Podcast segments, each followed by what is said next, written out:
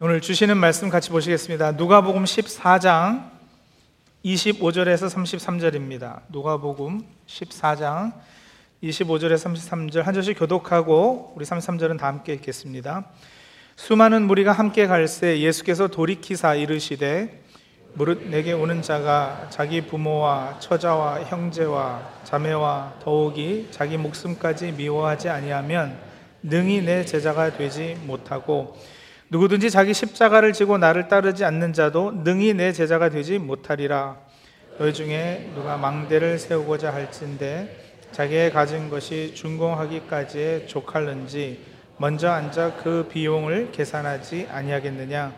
그렇게 아니하여 그 기초만 쌓고 능히 이루지 못하면 보는 자가 다 비웃어 이르되 이 사람이 공사를 시작하고 능히 이루지 못하였다 하리라. 또 어떤 임금이 다른 임금과 싸우러 갈 때에 먼저 앉아 1만 명으로서 저 2만 명을 거느리고 오는 자를 대적할 수 있을까 헤아리지 아니하겠느냐 만일 못할 터이면 그가 아직 멀리 있을 때에 사신을 보내어 화친을 청할지니라 같이 있습니다. 이와 같이 너희 중에 누구든지 자기의 모든 소유를 버리지 아니하면 능히 내 제자가 되지 못하리라. 아멘. 네, 복된 주님의 날입니다. 어, 우리 성도님들 혹시 나는 예수님의 참 제자가 되겠습니다 하시는 분들, 나는 예수님의 참 제자가 되겠습니다. 네. 나는 어, 예수님의 제자가 되기 위해서 어, 열심히 노력해 보겠습니다 하시는 분들. 네. 네. 그, 그러, 그러신 거죠? 예, 그래요? 음. 그렇다 이거죠. 예.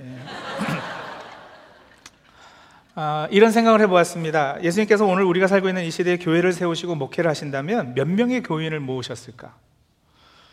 예수님께서 목회하시는 교회 교인의 수가 얼마나 되었을까 하는 질문입니다. 교회마다 솔직히 몇 명이 모이느냐 이거 큰 관심거리 아니겠습니까? 큰 교회가 더 좋은 교회라는 착각이 가져오는 현상이기도 하고 숫자가 늘어나는 것이 부흥 이라는 역시도 착각입니다만 예, 그런 생각 때문에 벌어지는 현상입니다. 어, 아니 그러니까 예수님이 사역하시는 당시에도 따라다니는 사람이 무척 많았습니다. 오병이어의 기적에서만 보더라도요 마가복음에 의하면은 당시 떡을 먹은 남자만 500, 5천 명이라 이랬거든요. 남자가 5천 명이라. 그러니까 뭐 여자 어린아이 합해서 어림잡아 따려던 사람이 그때만 하더라도 한 만 명은 좋게 됐을 거다 이런 이야기들을 해요.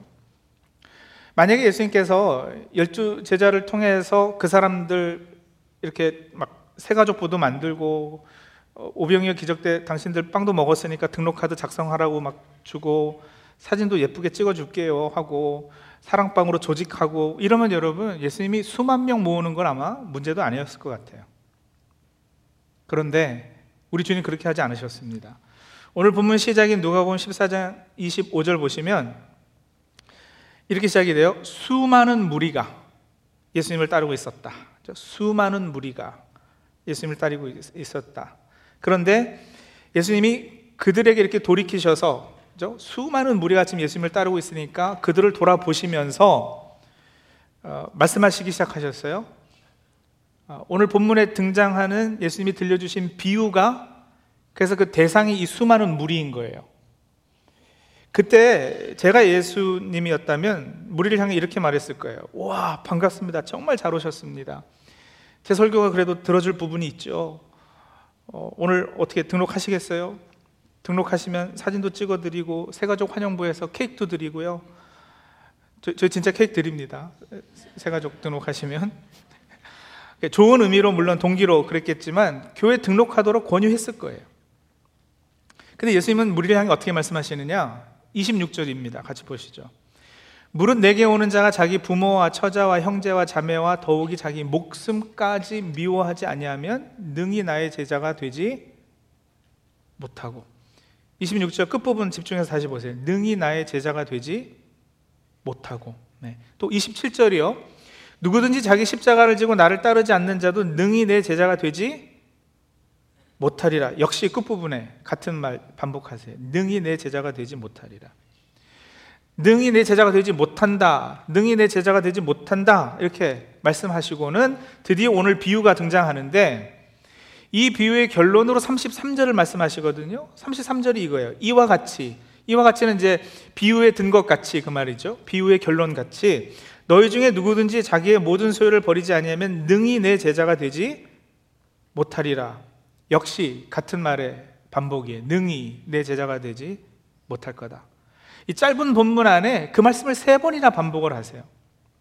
이렇게 이렇게 하지 않으면 내 제자가 되지 못할 수도 있다. 이거나 아니면 이렇게 이렇게 하지 않으면 내 제자가 되기 힘들 걸 이게 아니고요. 이렇게 이렇게 하지 않으면 내 제자가 되지 못한다. 조금의 여지도 남기지 않은 강한 부정이에요. 능히 내 제자가 되지 못한다. 지금 예수님 좋다고 따라다니는 그 사람들에게 그야말로 찬물을 쫙 끼얹는 어, 그런 일을 하고 계시는 거죠. 생각해 보세요, 여러분. 우리 교회 찾아온 새 가족에게 제가요, 예? 교회 나오시겠다고요?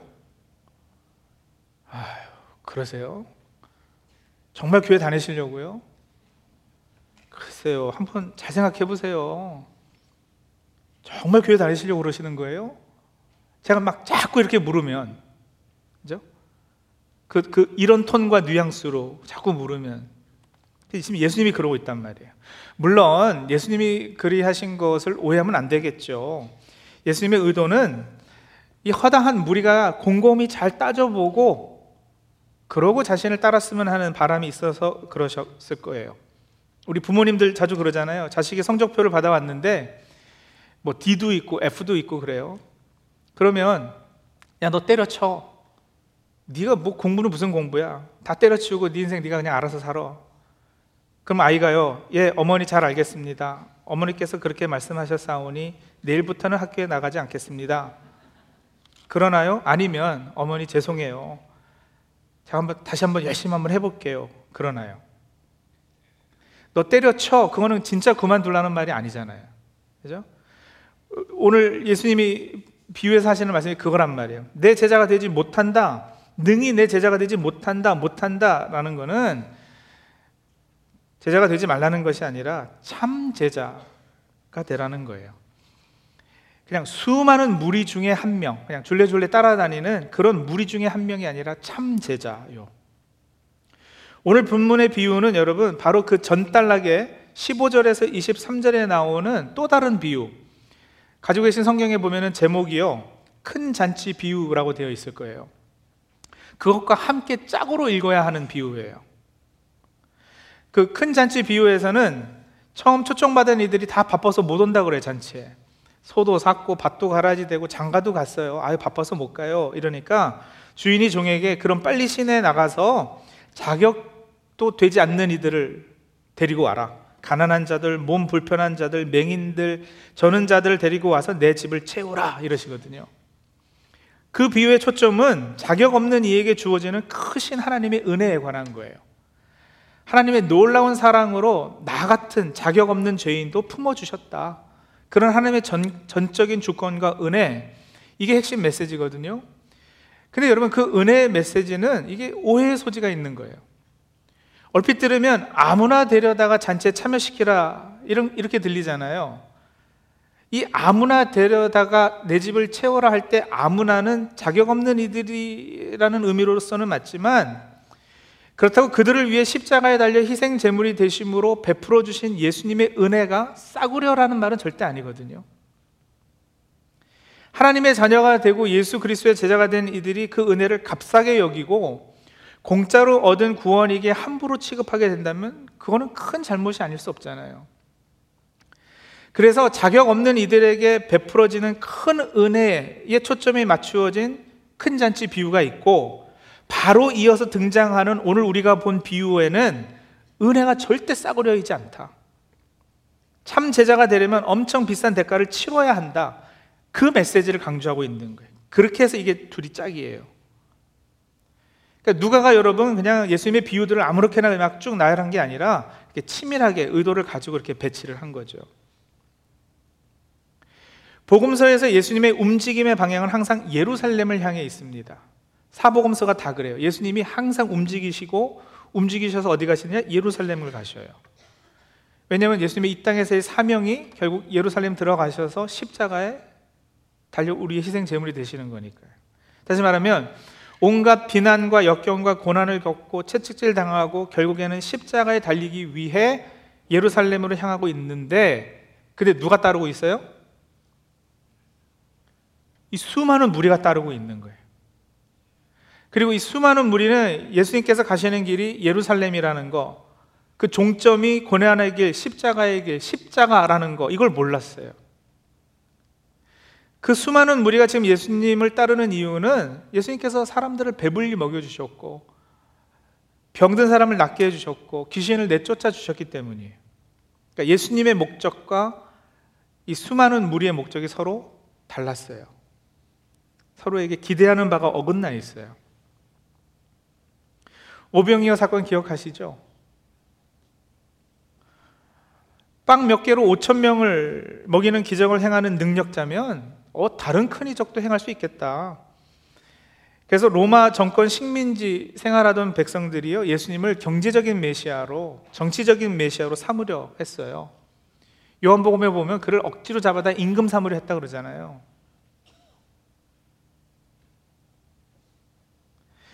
근데 그런 어떤 세상적인 축복, 물론 예, 먹여주시고 치유해 주시고 또 귀신 내쫓아 주시고 하시죠. 하지만 그래서 그냥 이 땅에서 잘 먹고 잘 살아라. 그게 예수님이 가지셨던 의도가 아니거든요. 그렇게 사단의 세력이 부서지고 사단이 통치하는 세상에 침투에 들어가서 하나님의 나라를 이루시는 것이 목적이었어요. 그러니까 예수님은 그 수많은 무리가 그 사실을 좀 깨달았으면 하셨던 거죠. 그래서 치유받고 배불리 먹여질 것만을 기대할 것이 아니라 너희가 제자가 되는 것에 있어서는 너희 쪽에서 치료해야 되는 어떤 비용, 대가, 커스트가 있, 다 이걸 말씀해 주고 싶었던 거예요. 그래서 등장하는 그 교훈을 주시기 위해서 등장하는 비유가 예, 오늘 우리가 읽은 28절에서 32절에 나오는 망대의 비유하고 전쟁의 비유 이 두 가지 비유예요. 이 두 비유는 같은 같은 메시지를 주고 있는데 어, 이런 겁니다. 마, 망대는 전망대 생각하시면 되겠어요. 높은 타워 같은 빌딩이에요. 이 건물을 짓는데 예를 들어서 100만 불이 필요하다고 가정을 해볼게요. 근데 내가 지금 가지고 있는 돈은 10만 불밖에 없어요. 은행에서 빌려도 10만 불 더 빌려서 한 20만 불밖에 없는 거예요. 자, 여러분. 100만 불짜리 건물을 짓는데 내가 다 끌어 모아봐야 20만 불 가지고 있으면 이 빌딩 프로젝트 시작하시겠어요? 안 하시겠어요? 무 모하게 그러지 않을 거 아니겠어요? 따져보고 계산해 보니까 어 이거 안 되겠네 싶은 거예요.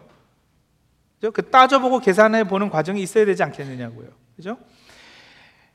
안 그러면 보세요. 예수님이 그렇게 질문해요. 가진 것이 준공하기까지 족할는지 먼저 앉아 그 비용을 계산하지 아니하겠느냐? 그리고 기대하셨던 답은 뭐예요? 당연히 기, 계산해 보죠. 그거예요. 안 그러면 웃음꼴 난다니까요. 기초만 쌓고 이루지 못하면 보는 자가 다 비웃지 않겠느냐. 예. 또 두 번째 비유도 마찬가지예요. 두 나라가 전쟁하는데 저쪽은 2만의 군사가 있고 우리는 1만의 군사를 가지고 있어요. 그러면 싸우시겠어요? 믿음으로 해봐. 뭐 어떤 변수가 있을지 모르니까 한번 해봅시다. 이런 용감한 답을 기대하신 거가 아니고요. 일반적인 상황에서 뻔한 답을 기대하셨어요. 정신이 나가지 않고서야 어떻게 1만의 군사로 2만의 군사를 대적할까? 고민이 되죠. 따져보겠죠. 계산해 봅니다. 예, 바로 그거예요. 덮어놓고 무조건 믿어라 그러지 않으신다고요. 무식한 거 하고 여러분 믿음은 동의어가 아니에요. 무모와 믿음은 동의어가 아니에요. 물론 기독교는 신비의 종교이고 이성을 뛰어넘는 그 무엇이 있지만 그 이성을 무시하고 무조건 믿으라는 맹목적인 믿음, blind faith를 주장하지 않아요. 가끔 목사님들이 뭐 이해 안 돼도 그냥 믿으세요. 덮어놓고 믿으세요. 하는 건 다 잘못하시는 거예요. 이 비유를 통해 예수님이 하시고자 하시는 말씀은 이거예요. 너 곰곰이 따져봐라. 너 한번 따져봐라. 약장수가 약 파는데 사람들이 구경하라고 쭉 둘러서 있는 모양으로 어, 사람들 많이 모였으니까 거기 뭐 볼 거 있나?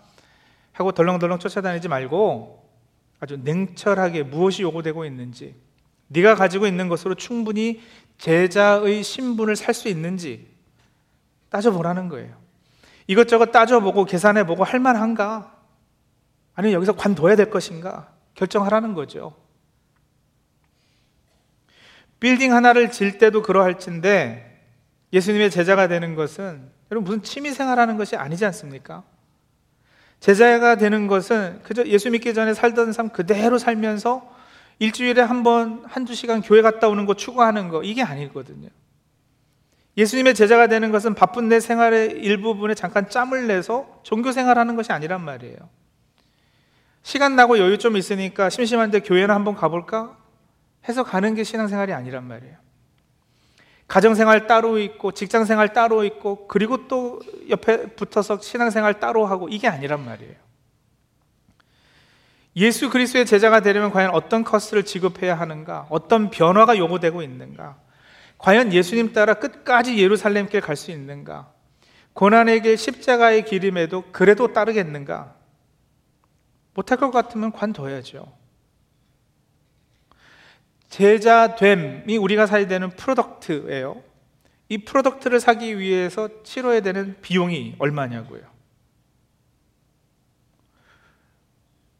그 비용이 뭔지 말씀해 주고 계세요. 세 가지를 크게 오늘 본문에서 말씀하십니다. 26절은 관계에 있어서 어떤 치러야 될 비용이 있고요. 27절은요, 자기 삶의 목적과 관련해서 치러야 되는 비용이 있고요. 33절에는 내가 가진 소유와 관련해서 또 치러야 되는 대가가 있다 말씀하세요. 하나씩 조금 볼까요? 참 제자라면 여러분 첫 번째 모든 관계에 있어서 예수님이 우선시 돼야지 돼요. 이 세상 그 누구보다도 예수님 더 사랑하고 소중히 여기는 사람이 제자예요. 26절에 보면 미워하지 아니하면이라는 표현이 있잖아요. 그죠? 영어로 보면 hate라는 단어가 나오는데 사실은 여러분 우리가 영어로 누가 I hate you 할 때는 그 미움의 감정이 섞여 들어가 있잖아요. 근데 여기 미워하지 아니하면 hate라는 단어는 원어를 보면은 미움의 감정이 섞인 게 아니라 상대적으로 덜 중요하게 여기, 여기는 것 이걸 의미해요. 그러니까 부모와 처자와 형제와 자매와 더욱이 자기 목숨까지 미워해라. 이 말은 그런 것들을 상대적으로 예수님보다 덜 소중히 여겨라. 그런 말이에요. 예수님이 내 아비나 어미, 형제, 자매, 친척, 심지어는 자기 목숨보다도 우선되어야 한다.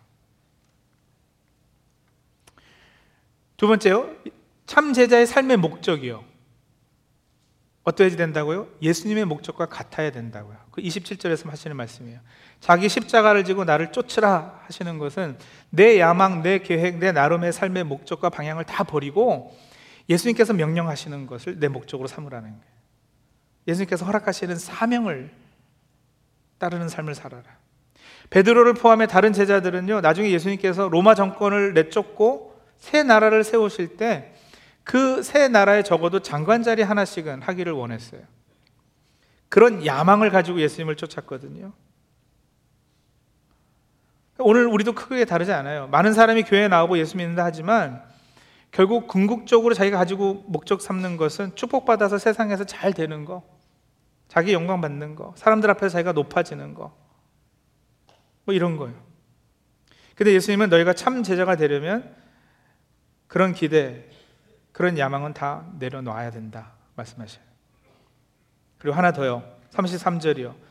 내 소유와 관련해서는 뭐라 그러세요? 소유의 일부분을 내놔라? 아니요. 자기의 모든 소유를 버리지 아니하면이라고 하셨어요. 그러니까 여러분 이거는 11조도 아니에요. 그죠? 10분의 1 내놔라 이런 것도 아니란 말이에요. 우리는 십일조만 하려고 해도 벌벌 떨리고 예? 어떻게 해서든 더 조금 내려고 before tax냐 after tax냐 따지고 그러고 있는데 내 가진 것 다 내놔라. 전 존재를 내놔라.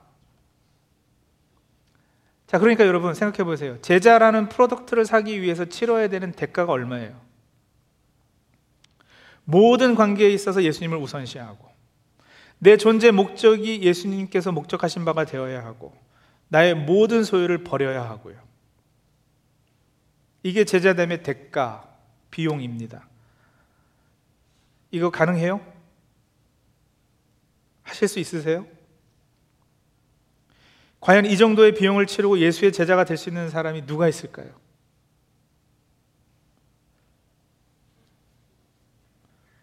아까 전에 손 드신 분들 계시죠? 하시겠다 그러셨어요? 죄송합니다. 못 하셔요. 못 하셔요. 아까 전에 별로 안 따져보시고 그냥 손 드신 거예요. 그죠? 네. 계산 잘못하신 거예요. 진짜 따져보시라고요.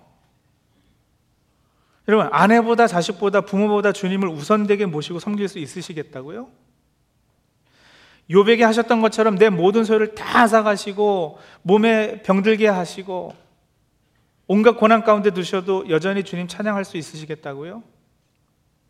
총불을 겨누고 너 십자가에 침 뱉고 발로 밟으면서 예수 욕해봐. 그러면 살려줄게 할 때 끝까지 예수님 배반하지 않을 자신 있으시다고요? 그래요.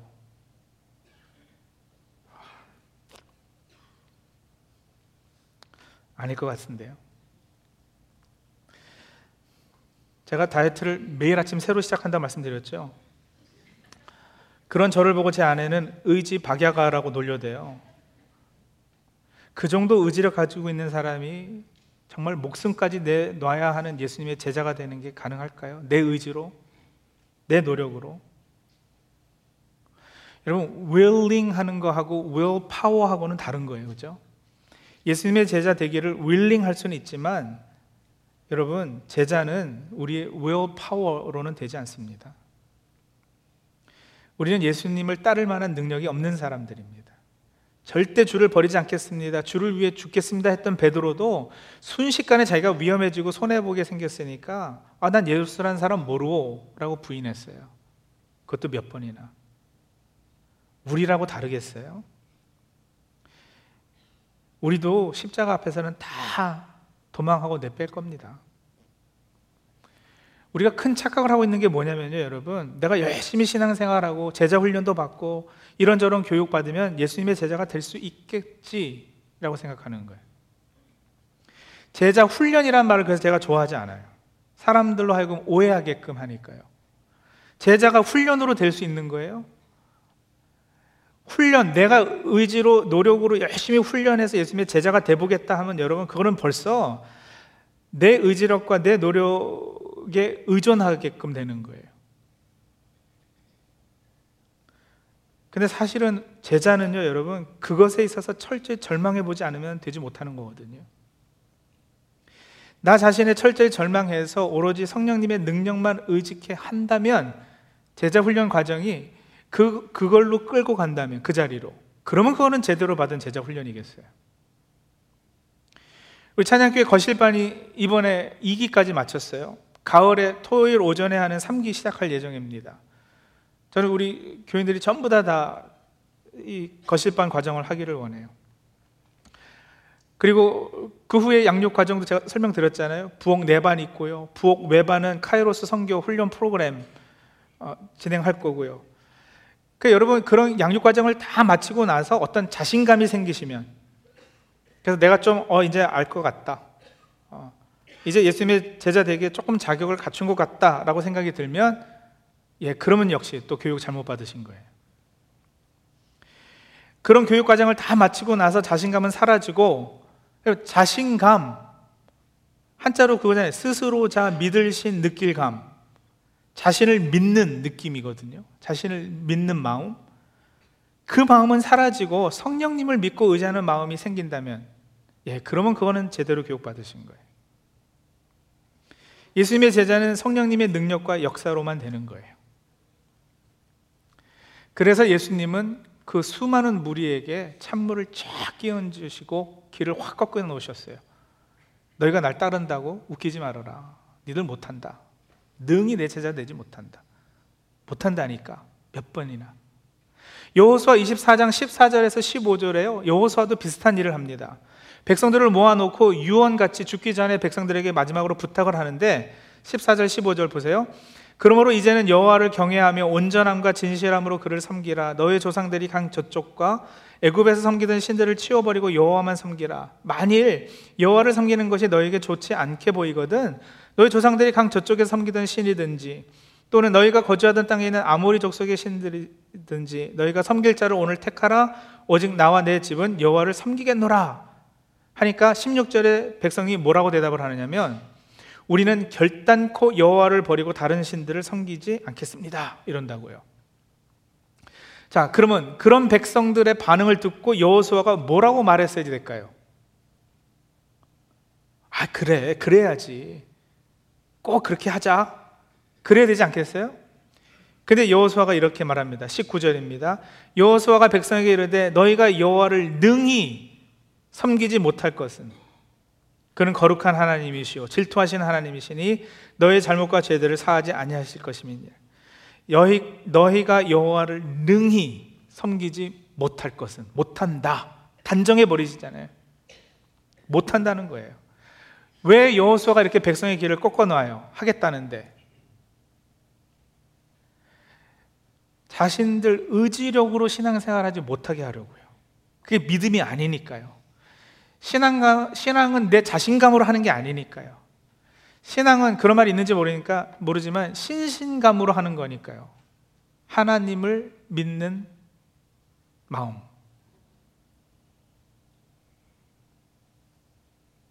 자신감이 막 넘쳐나시는 분들은 진짜 못하실 분들이세요. 해봤는데, 노력했는데, 안 되네요. 주님, 어떡하죠? 이거 못하겠는데요? 그렇게 철저하게 자기 자신에게 절망한 사람들.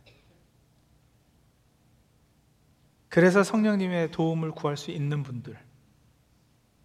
그렇게 엎드려진 분들. 그분들이 예수님의 제자가 되실 수 있어요. 자, 사랑하는 찬양교회 성도님들, 어떻게 예수님의 제자가 되시렵니까? 할 수 있겠다 싶으신 분들이요. 나, 나는 해보겠습니다 하시는 분들.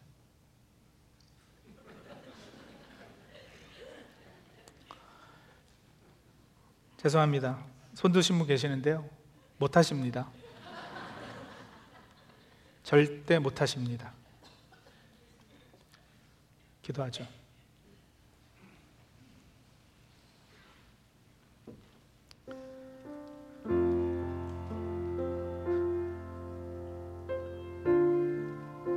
못하니까 어떻게 하라고요?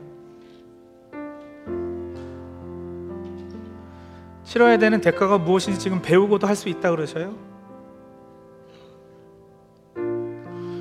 여러분 이 수많은 무리 중 많은 이들이 나중에 이 길이 고난의 길, 십자가의 길인 거 알고 실망해서 집으로 돌아갔어요.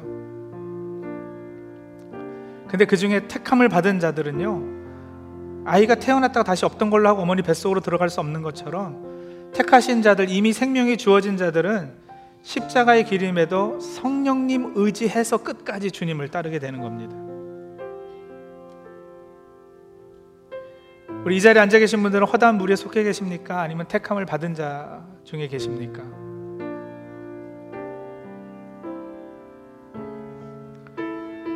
제가 설교 끝까지 못 하십니다. 못 할 겁니다. 그러니까 그냥 관두지 뭐. 그러시겠어요? 아니면 그렇기 때문에 주님 제 힘으로 제 의지로 못 하니까 성령님께서 도와주셔야 되겠습니까? 도와주셔야 됩니다 하고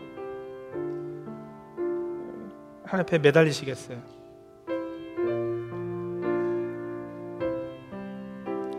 여러분 예수 믿는 게 뭔데요? 예수 믿어서 운수 대통하는 비결 뭐 이런 거 그런 거 받으셨, 바라셨으면 차라리 점쟁이를 찾으셨어야죠. 부자 되는 비결이 궁금하시면 재정 설계사를 찾으셨어야죠. 사람에게 인정받고 영광 얻으려면 연예인이 되셨어야죠. 왜 교회를 나오세요? 예수 믿는 게 뭔데요?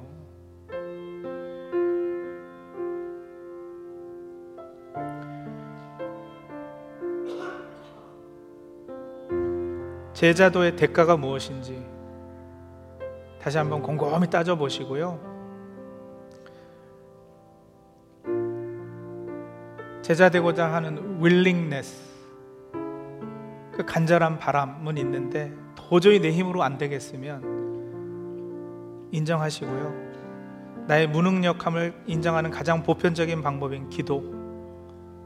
예, 그 기도로 하나님 앞에 나가기를 바랍니다. 그래서 하나님 내가 해보겠습니다. 이러지 마시고요. 하나님 못합니다. 도저히 제 힘으로는 안 되니 성령님 도와주옵소서. 네, 그렇게 우리 기도하며 나가도록 하죠. 잠시 기도하겠습니다.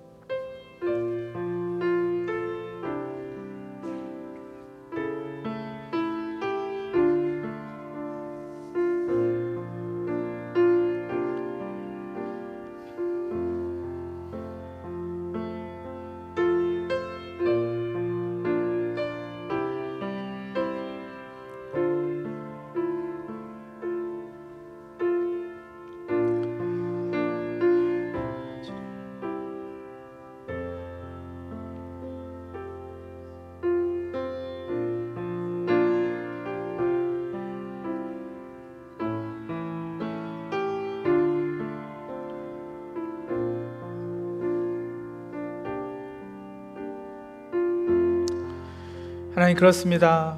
내가 가진 20만 불로는 100만 불 더 들을 저 망대 지을 수가 없고 내가 가진 1만의 군사로는 도저히 2만의 군사를 막아설 수 없습니다. 한때 해볼 수 있지 않을까 착각도 해보았지만 역시나 착각입니다. 그래서 도움이 필요합니다. 하나님 도와주시옵소서. 우리의 능으로 우리의 힘으로 되어지는 것이 아니라 오직 주의 성령으로 되어짐을 믿습니다. 성령 하나님 이 시간에 저희에게 와 주시옵소서 저희를 주관하여 주시옵소서. 이제는 내 뜻과 내 계획과 내 소유로가 아니라 철저히 성령님의 인도하심만 받는 참된 예수 그리스도의 제자 되게 도와 주시옵소서. 예수님의 이름으로 기도합니다. 아멘